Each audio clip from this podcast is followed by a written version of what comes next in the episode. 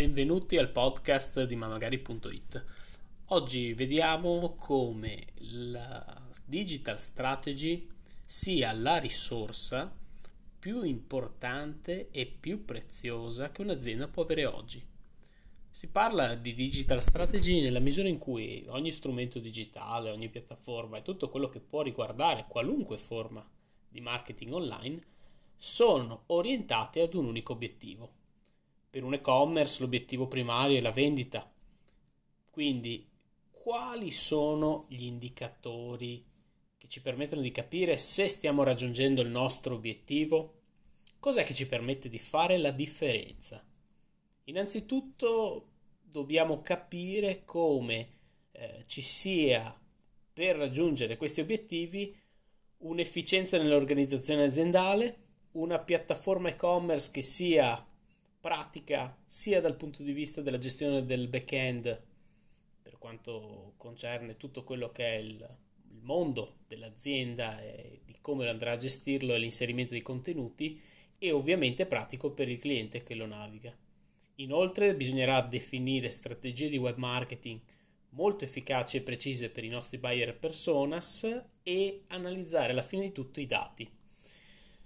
Un'organizzazione aziendale ha bisogno di capire per funzionare al meglio di quali sono le risorse che ha in campo e quali può decidere di esternalizzare oppure di mantenere all'interno della sua azienda.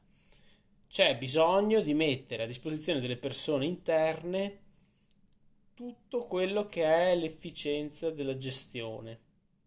Quindi dobbiamo capire bene se chi segue il progetto internamente nella nostra azienda ha il tempo e il know-how per poter essere efficace nella gestione del nostro e-commerce.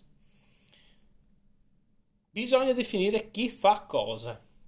Quindi chi è che si preoccupa dell'assortimento dell'e-commerce, chi è che si preoccupa di scrivere le schede prodotto, chi è che gestisce le campagne pubblicitarie, chi fa il customer care, le, chi fa il magazzino, la spedizione. Bisogna definire, chiamiamolo, una specie di organigramma aziendale legato a quello che è la gestione dell'e-commerce vista in un'ottica della digital strategy. Quindi, dopo aver definito questo, si può capire quanto importante sia la piattaforma e-commerce e quali sono i costi che necessita per la sua gestione, quanto è flessibile, quanto possiamo modificarla per strategie di web marketing le aziende spesso tendono a complicare fin da subito il progetto, quando invece bisognerebbe spendere energie e risorse su ciò che realmente può portare il nostro e-commerce a vendere. Spesso si dice che online vince solo chi riesce ad adattarsi più velocemente possibile al mercato. È correttissimo. Se io non ho la flessibilità, il mercato, soprattutto quello digital, si modifica a una rapidità che non mi permette di seguirlo e quindi sono già fuori da tutti i giochi. La strategia di web marketing.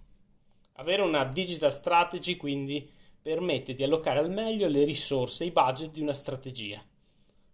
Solo attraverso una chiara visione degli obiettivi possiamo gestire le risorse al meglio come Google ADS, SEO, social e tutte quelle che possono essere comunque le nostre tecniche di eh, comunicazione online.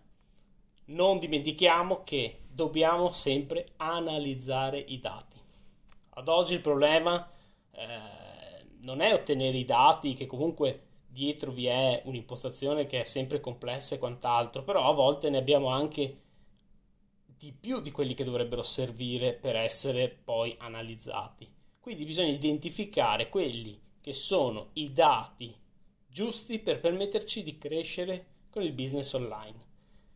Quindi i dati possono avere dei pregi e dei difetti, possono valere tutto e niente. Devono essere contestualizzati, devono essere interpretati e con il tempo devono essere comparati. Quindi è molto importante per le aziende avere una digital strategy su misura perché eh, la giungla non è fuori, è online.